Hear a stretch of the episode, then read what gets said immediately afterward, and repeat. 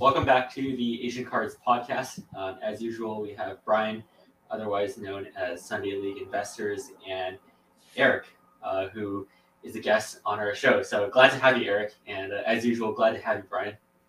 How's life, guys? Welcome, welcome, welcome, Eric, to the Asian Cards podcast, man. Monumental. Um, no, I, I actually really want to pick your brain about F1, uh, particularly, man, because I know you were just talking. We are literally just talking about it. Um, I know you're into basketball, um, and I know you're in. You know, you're dug deep into your basement right now. But otherwise, how how's everything else going for you? Everything's great. Appreciate uh, appreciate Raymond you having me on, and obviously nice to meet you as well, Brian. Um, I will, uh, you know, in terms of F one, I'm I'm a new guy on the block, but it's it's exciting sport, um, if you will, at this point in time. So it'll be it's an interesting topic to discuss as well. For sure. And, and Raymond, um, I know you've been out and about for a while, and we haven't been on this podcast for a week, right? It's been a week, or it feels it's like been a, it's been a, it's been a week. Uh, it's only been a week. I think we've been uh, you know, going to a lot of shows, uh, but we'll be back to uh, reg- regularly scheduled programming. Uh, yeah, Raymond's with, uh, too busy for me. You know, that's that's the problem. Too many distractions in New York. Yeah. World, so, world traveler, yes. Yes, you are a world traveler. Um, but let, let's get into some topics, man. There's a lot to talk about. Uh, what have y'all been up to, particularly? How, you know, I think I'm probably be talking about a lot of sports card shows. That might be a segue, but but what else have you guys been up to? I went to my first college basketball game yesterday uh, at MSG. Uh, it was a doubleheader uh, between uh, Kansas and Michigan State, um, and the second game was uh, Kentucky versus Duke. So like that was a really really cool game, and I'd never gone to a college basketball game before. Um, honestly, it was way more fun than watching all the NBA games I've ever been to. Uh, really? So it certainly won't be the certainly won't be the last time I've gone. Yeah, it's just like the crowd is really amped up. Uh, you have like tons of alumni filling the bleachers. Um, you know, people are very invested in the game. I think the crowd makes a huge a huge difference. Okay. Okay. Yeah, college games are like it's a beast of its own, right? Like I remember going to basketball games when I was in college, um, and those were obviously, you know, obviously the best times um, to go as a student. Obviously, get the best seats in the house for near nothing. Um, but I think it's like the passion, right? Like professional athletes are, you know, they're effectively, you know, they're they're being paid to show up and put on a show, right? Um, as opposed to college athletes, you know, I won't say all of them, but most of them are still there because they like love the game, right? And most of them know that they're not going to make it to the next level anyways. Um, so they're really there to have fun and put on a show for their peers, and you know, you know, just take it all in, take all the experience in. So I think you, it overall turns into a better experience for the fans. Yeah, and it feels like more com- camaraderie uh, in these games, right? Um, I don't know. It's it's different. Like when you're when you go you're going to your school uh, you're cheering on your school for some reason, like you feel like you're part of like the reason why it's here where it is. yeah, you know. Um, hey, so were you scouting or something, or just kind of going there for experience? What was going on? I uh, I was walking to Whole Foods to buy some bananas, and I saw a bunch of people wearing uh, Duke shirts, and I looked online. And I didn't, you know, I thought the game was happening, you know, in North Carolina, but it was happening at MSG. So I looked it up, bought some tickets. They were like 30 bucks, uh, and just sat there for like five hours watching two back to back games. We got back at like one. Uh, In typical was, Raymond fashion. It was great. It was great. Uh, how are you, Brian? What have you been uh, doing? How, how, was the show in San Francisco?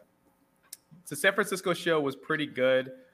I actually went to the SoCal show over the weekend, and everybody told me to not do it, as in like because I was driving there.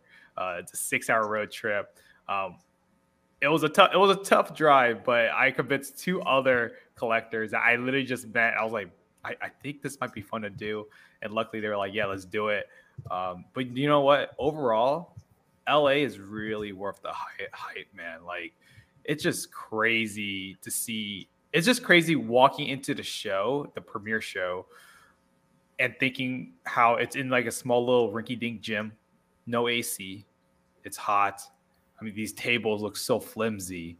Um, like you like you breathe on it, it's gonna break, right? Like like how would you put your cards on a case in the case there? But the people really make up for it. Like I never done so many deals within an hour span for just soccer, right? Like you know, soccer you gotta when there's like two or three people, you got you gotta make it. You gotta be efficient. You know, you don't really have the volume. But in this show, it really felt like soccer card collectors came out to really trade and everything. And I saw a lot of heat. Uh, went to Burbanks.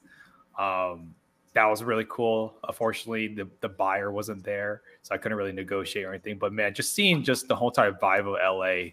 Um, you know, I was so I was pretty much sold on LA when when uh, one of my friends was like, I was like trying to take my stuff out of the car. I was like, hey, I don't think we should leave stuff in the car. He's like, chill out. We're in LA. You're okay. I was like, I love this place. I'm not sure if that's the smartest move, man. yeah, I probably should have put that out there, but whatever. Interesting. Uh, how did things go down at the at the premiere show? That's the, the one. In, uh, it's the one in like Garden Grove, right? Yeah, Westminster. Yeah, not West. West yeah. Yeah, I said Westminster, and I got roasted. So just giving pro tips to everyone. I'm just giving out nuggets right at this point. But it was great. I did a lot of deals, uh, soccer, soccer card deals. Like, I mean, there was a point where I was I traded into a card, and literally two seconds later, the card was bought up.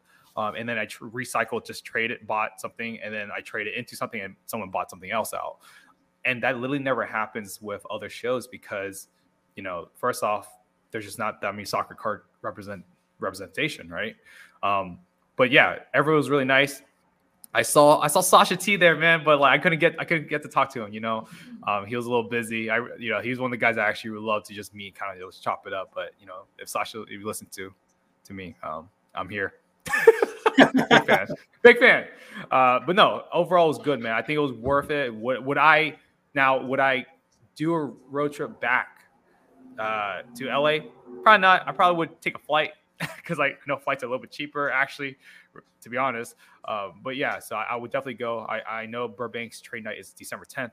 Um, Eric, I don't, Eric, I actually don't know where you're at, but like, you know, maybe this is a thing that we all go to. No, you know, I'm so I'm based in Chicago, so obviously oh. when the national came through, it's easy to get to. Um, and actually, actually, a good point because it's like how there are so many shows nowadays. It seems like if you go on Instagram or Facebook or whatever, it seems like there's a show every weekend.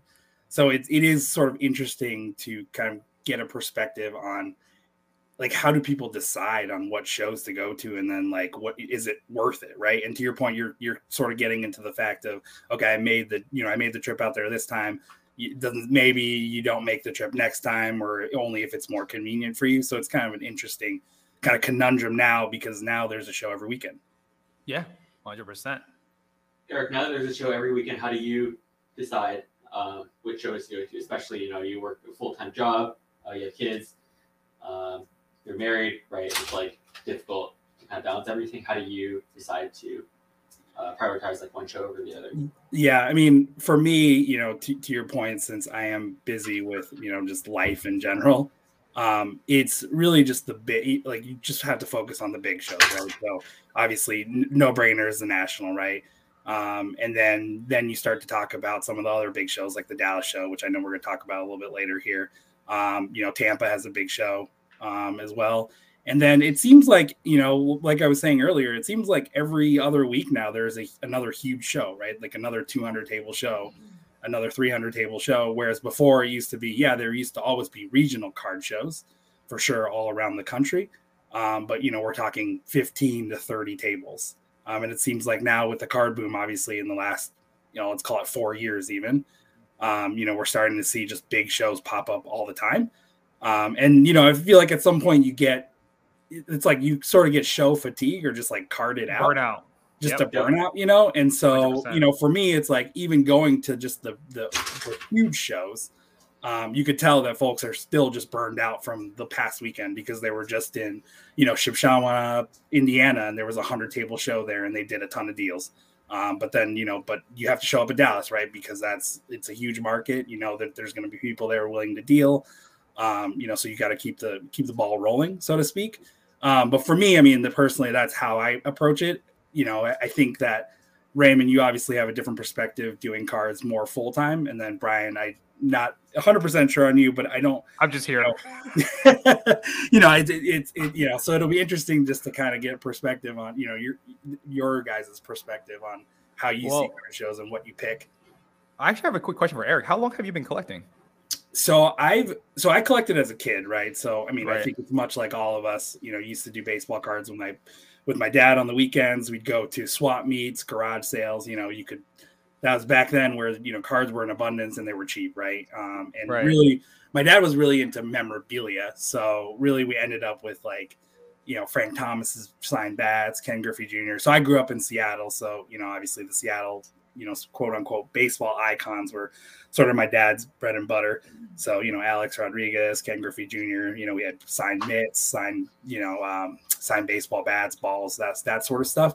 Um, but I really got back into it sort of around the same time that the boom started, right? Like okay. four years ago, really back into it. Um, you know, with basketball, right? Because that was kind of the top of mind, you know, it was in the season and that was where, you know, some of the bigger eye-catching numbers um, in terms of card values went to. Um, and so yeah, that's sort of I, that's when I sort of got back into it and started accumulating, and you know, am where I am now. Um, but you know, it, it's probably a very similar story to a lot of a lot of people listening, and sort of most of the folks that show up at card shows these days. Okay. Uh, well, since since you're talking about basketball, maybe it's a good segue to the season just starting out. I am a Magic fan. So anything I cheer about, I cheer about. I don't. I'm not really buying cards right now per se for basketball. Um, but you know what has been the strategy for you all? And I'll give you kind of like my high level point of view, like just from face value. I'm noticing a lot of people are selling KD. Um, I don't know if that's just something that I'm seeing. Uh, what what do you guys have observed in the basketball season, like the start of the season so far?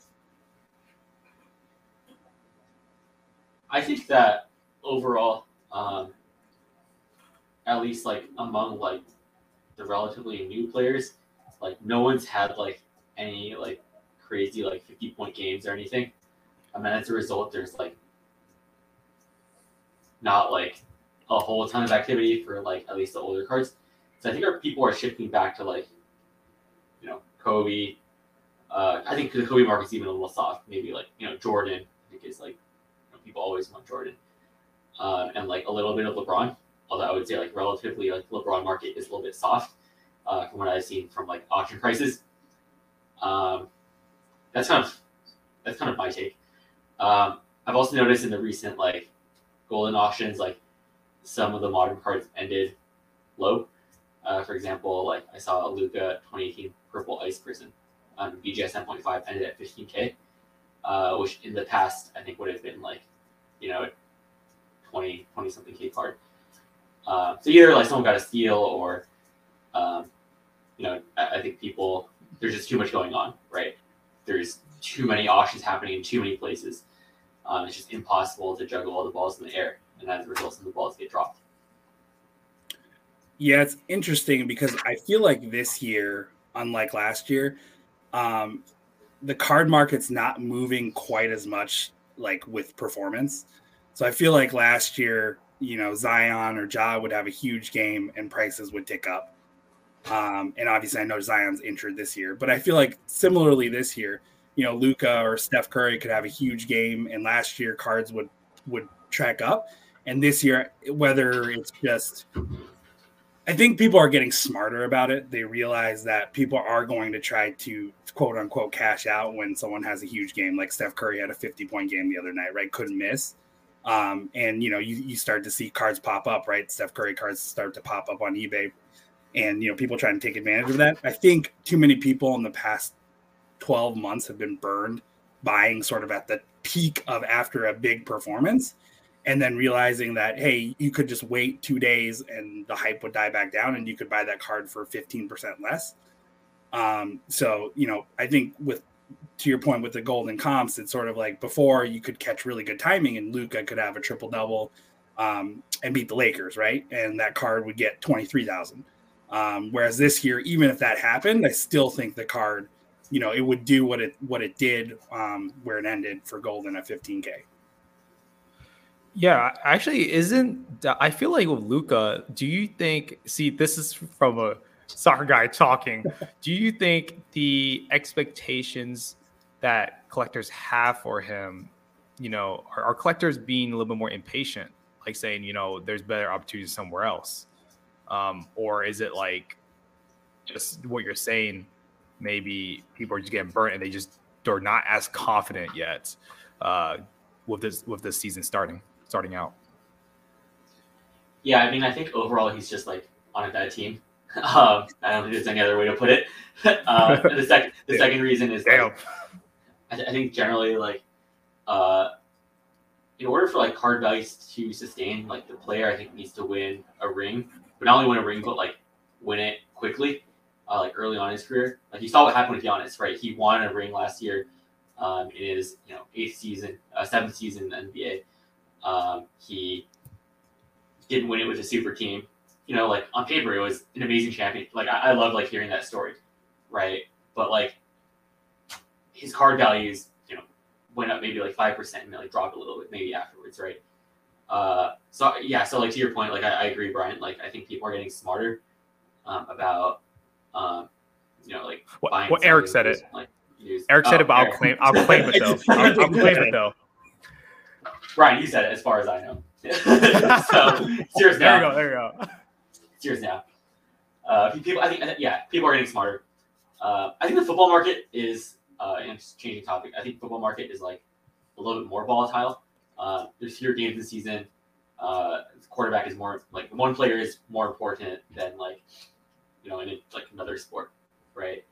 Um, like for example, like the other day, on the Goldin auctions, I saw a Joe Burrow Contenders Optic Gold PSA 9 and at like 39k, which is a ridiculous price.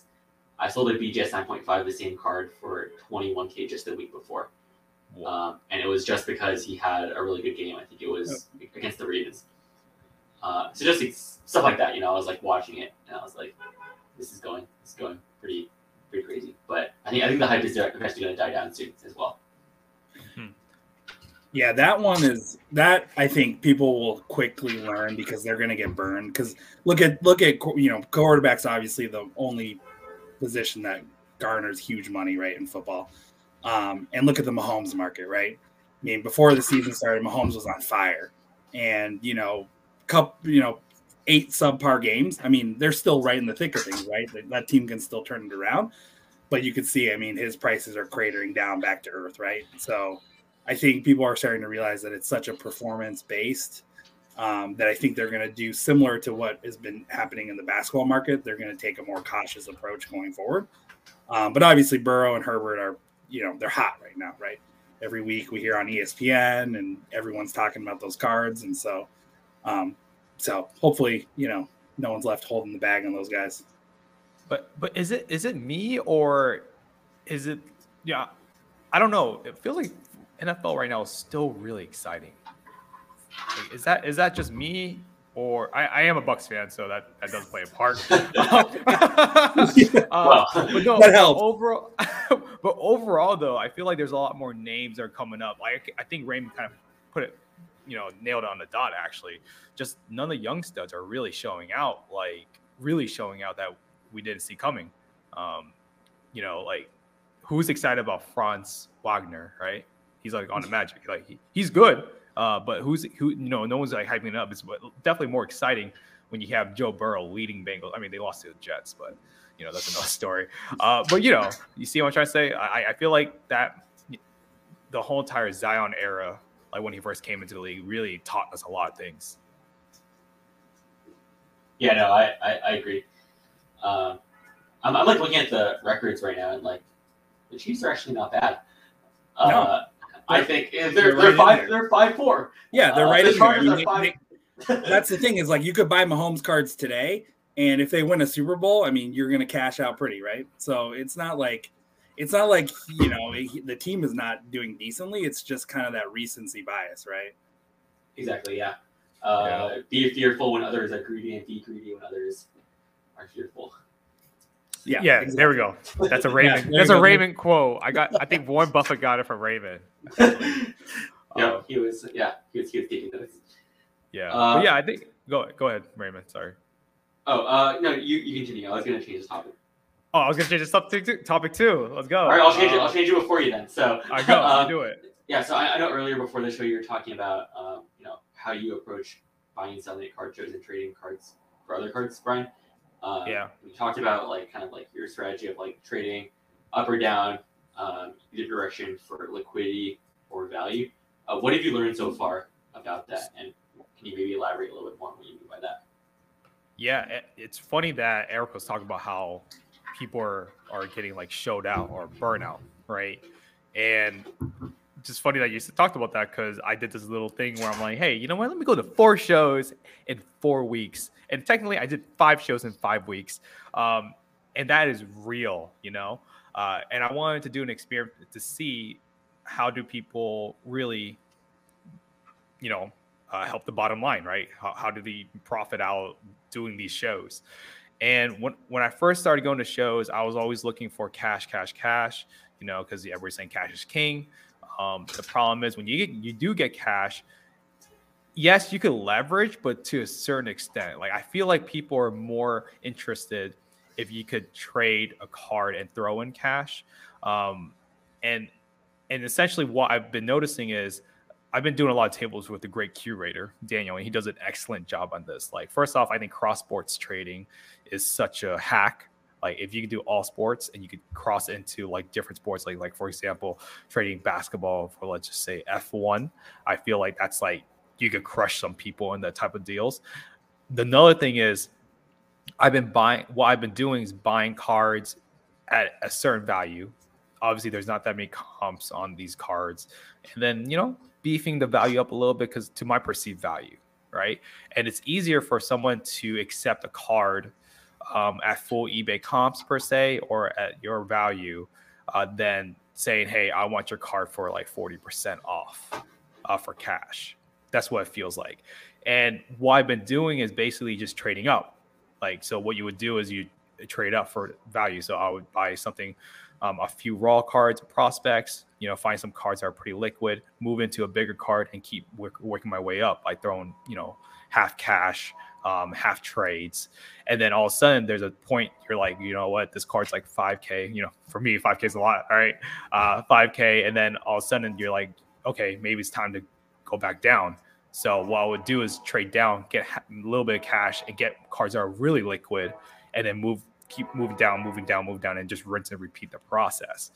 And that's what I've seen with Daniel, and that's what I've been doing the last few weeks. The first two weeks were really hard. Like I wasn't really getting that much action, and and I realized I was just looking too much for cash, right? Um, and yeah, maybe get cash, but then like, what do you do next? Uh, is is the tough part. So that's why that's what my take has been the last uh, five weeks, and I think it's something that should be talked about a little bit more. Yeah, the idea of trading up and down, um, you know, in cycles is interesting to me. Like I've never really heard anyone talk about that before. Um, I don't know how. Like I've, I don't really ask other collectors or dealers how they usually deal with that. Uh, usually, like I'll just trade down and then auction off the cards, uh, like the cards. Straight up. That's the Um, difference when you're a whale versus a little. But- yeah, yeah. I'm a yeah. I'm like a little peon right here, you know. But I've noticed that that is not a good strategy uh, because I don't know why, but like auction prices, I feel like uh, you know don't end as high as I expected them most of the time. Um, so, for example, like you know, I traded into a Shai uh, Blue Ice Prizm PSA nine for two point two k last week uh, sent it off to auction. It sold for nine hundred bucks. uh, Blue Take- take the L, for baby. fifteen hundred. own, own the own the L. That's how you do it, but buy high, like- sell low. I got my I got my cash. I cashed out, but at what cost, right? Uh, so I, I, yeah, so maybe like I think patience is the name of the game here, right? Like selling at the right time, but also like you know if you think about eBay auctions, right? You have to mail it to the you know, I sell from consignment. You have to mail it to the consignment for two days, wait for the auction to run to end, seven days, get paid out two days, right? Start to finish, it's probably like a ten day process, and by then the hype is probably already died down, right? Well, Um, well, I'm is actually not shy, really sure the is, right answer. is shy liquid? Prizm is.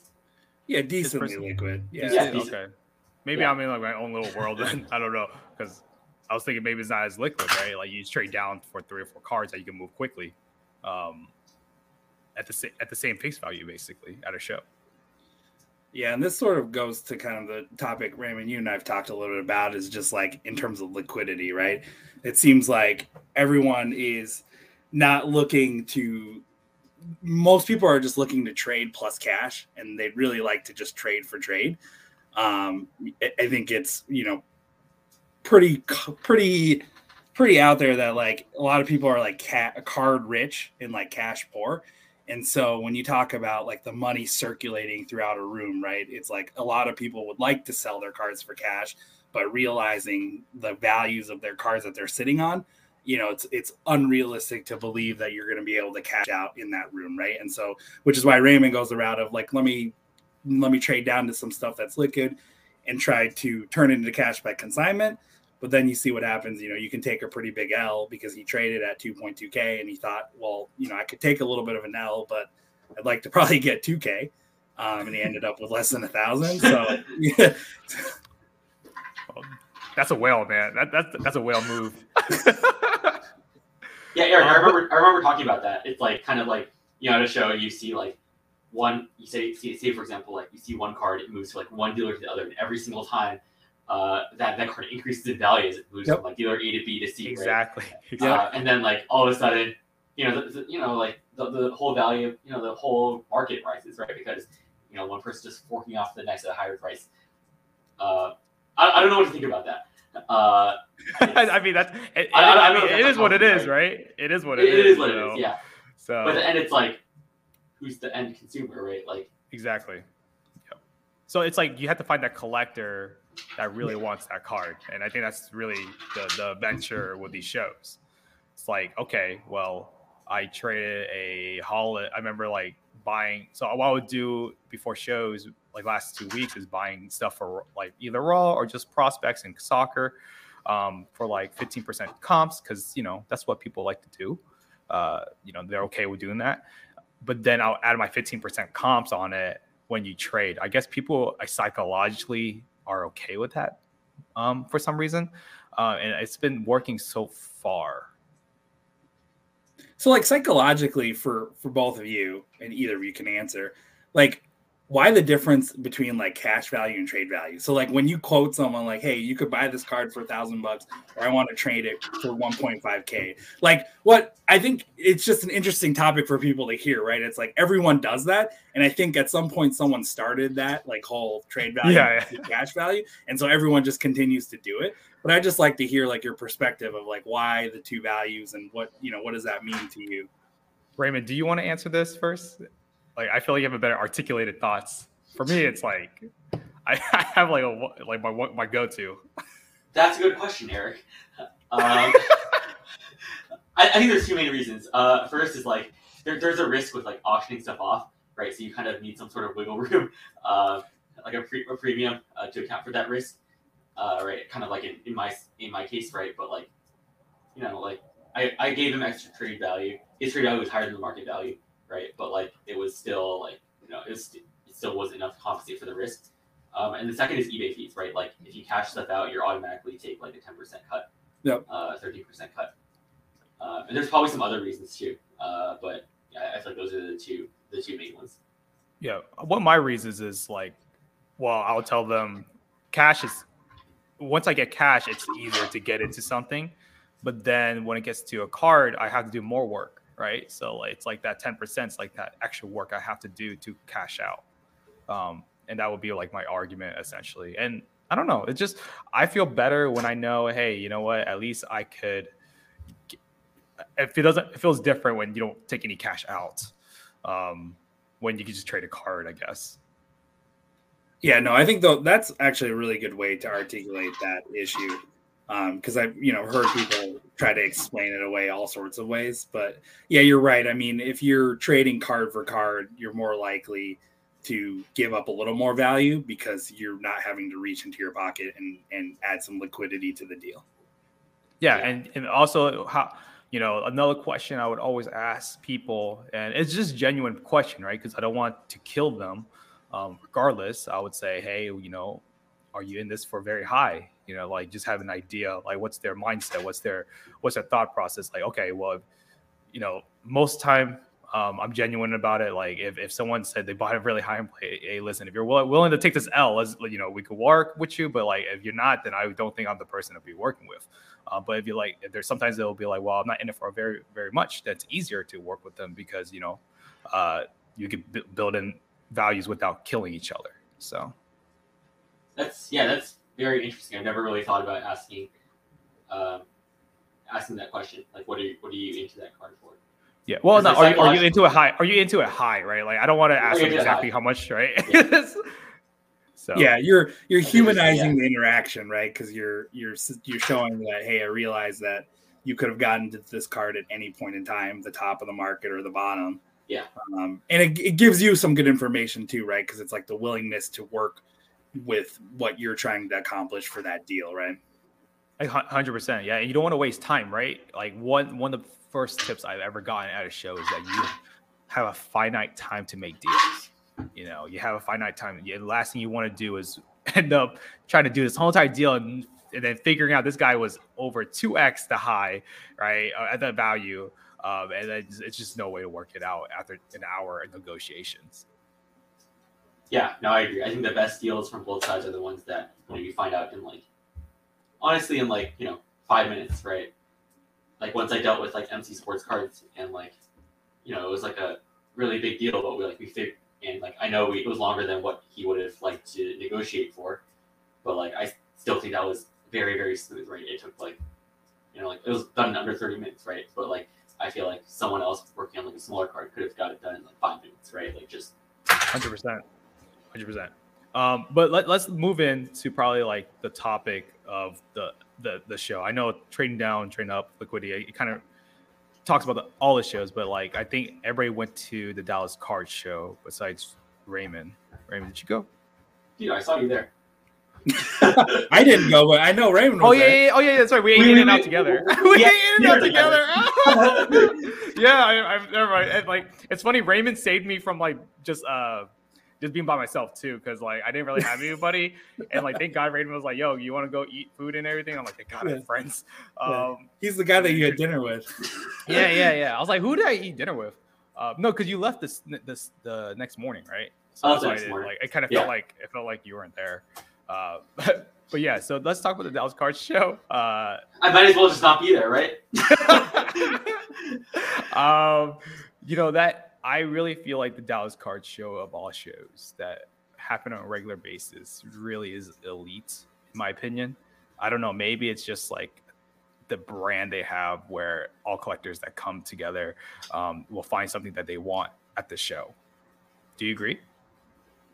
I think so. Yeah. Uh, I think that uh, I was talking with Eric Myers, who works for PWCC, and I think he was talking about how he started it like 15 or 20 years ago um, and just you know started with like 15 tables, and now it's like grown um, over those decades to you know 300 tables um, every month.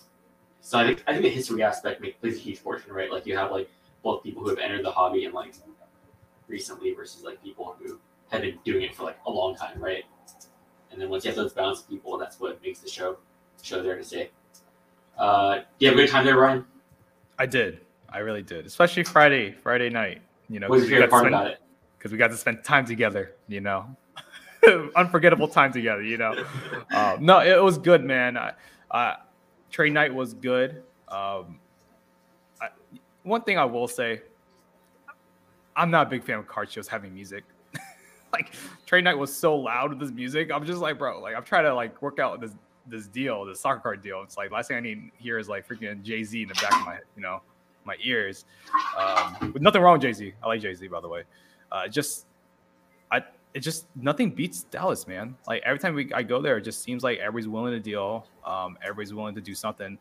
Um, and I saw some F1 action too. So I was talk I was with Daniel, the great curator, and man, people are so passionate about F1.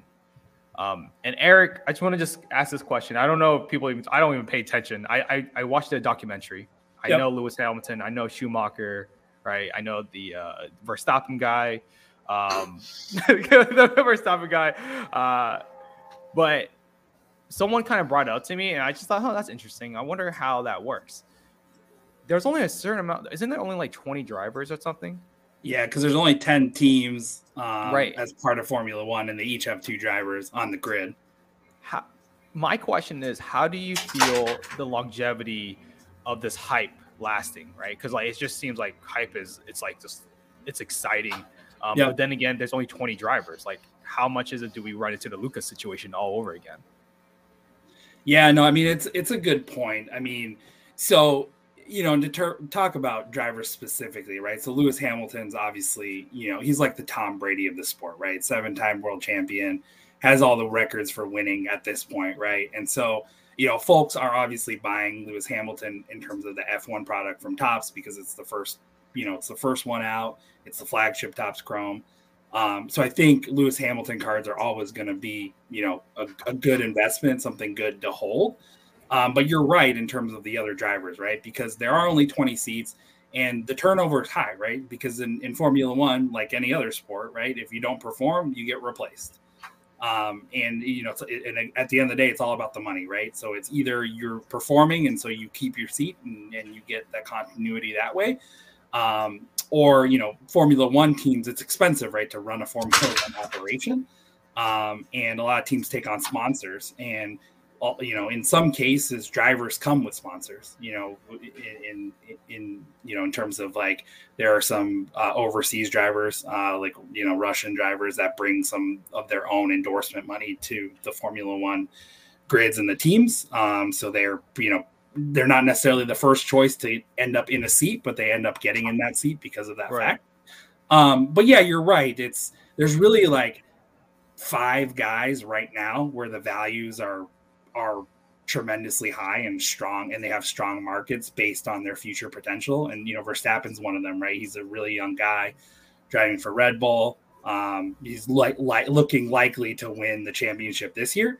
Oh, um, oh, Okay. So that will, you know, sort of like when you talk about a catalyst for what the cards are going to do. Um, I think some of that's built in, but I think once he actually, you know, if he does put his hand around that trophy, um, you sh- you certainly will see a bump um, in terms of his card values. Um, and then realistically, like as drivers move, you know, good drivers move from different teams. Um, obviously, Mercedes, Red Bull, um, McLaren, and Ferrari. I mean, those are kind of like the top tier teams. And so as as drivers from like the lower teams move up potentially to those sorts of seats, you could see some, you know, card market movement in that regard. But it'll be interesting to see because it's really like just like first year Prizm, this is first year, you know, Topps Chrome, right, for the drive for these drivers. And so it'll be interesting to see as they release the next release comes out and for for the 2022 season essentially um, in December. So it'll be interesting to see sort of what those card values do and how kind of the market continues to progress. But right now, it's you know we're sort of like it feels like every day is a new high for Formula One, and uh, so you start to get worried a little bit, right? In terms of like, are you buying in sort of at the top of the market now, or is there still room for growth? Do, do you feel the prices are justifiable right now? They the prices are justifiable because the you know, the wax prices have gone crazy, right? So when right. the Formula One Topps Chrome boxes came out, you could buy them for four hundred fifty dollars. Uh, today, you'll be hard pressed to buy a loose box for two thousand. And so, you know, consumer with that, it's like you've now you've seen single prices rise to levels to to validate the prices of the wax. So right now, you know, I think that the two are in line because there are huge enough cards that you can get out of those boxes to justify the pricing. Um, but you know, it's just like Prizm basketball was. You know, it's I see. 14 months from now, right? You know, Zion Jair Prizm basketball hobby was crazy. It was on fire. Like you, the boxes went. You know, they came out at you know six hundred dollars, and then they rose to four thousand um, dollars, and then now they've kind of settled back in the middle. So I expect the same thing, right, with this sport. I think you know at some point you'll get to this inflection point of okay, you can, how much further can it go up, and we'll it'll come back down and kind of settle down at the at a at a decent rate that's higher than what they originally came out at.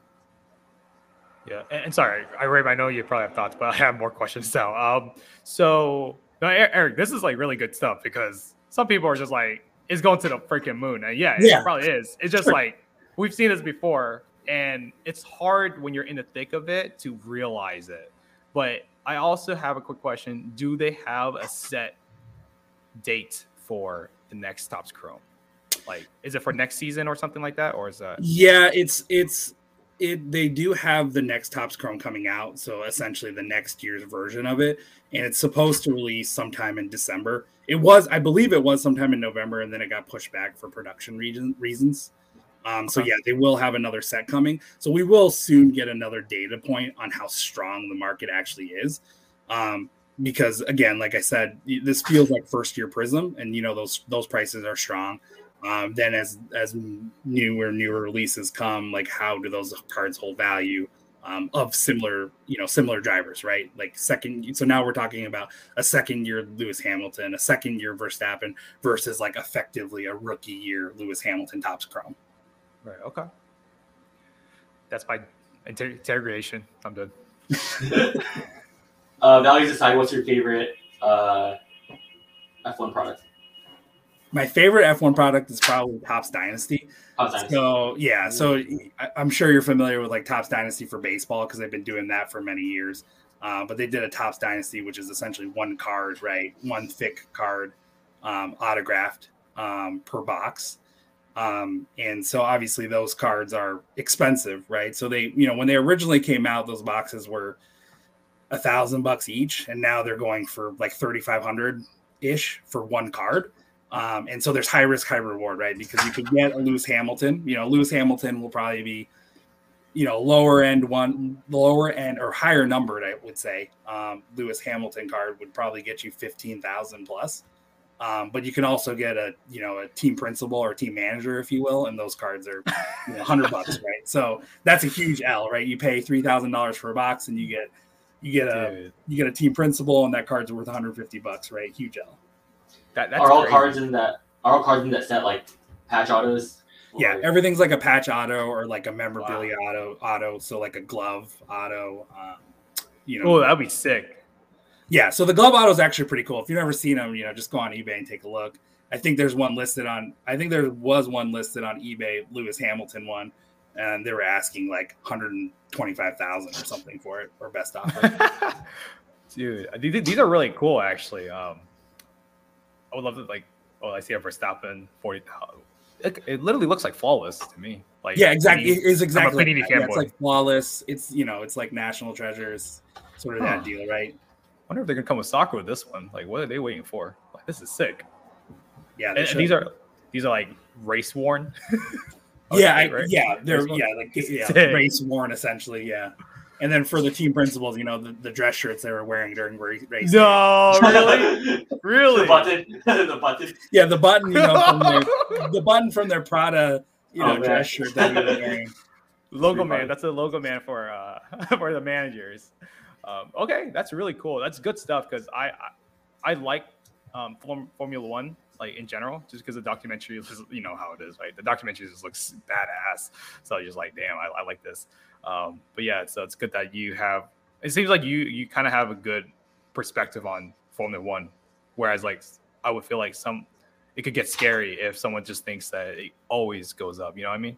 Because I because I, that happened to me in soccer, right? Like I remember how, how the soccer boom came out of nowhere, and I was just like, "Will it s- slow down?" But it always slows down. So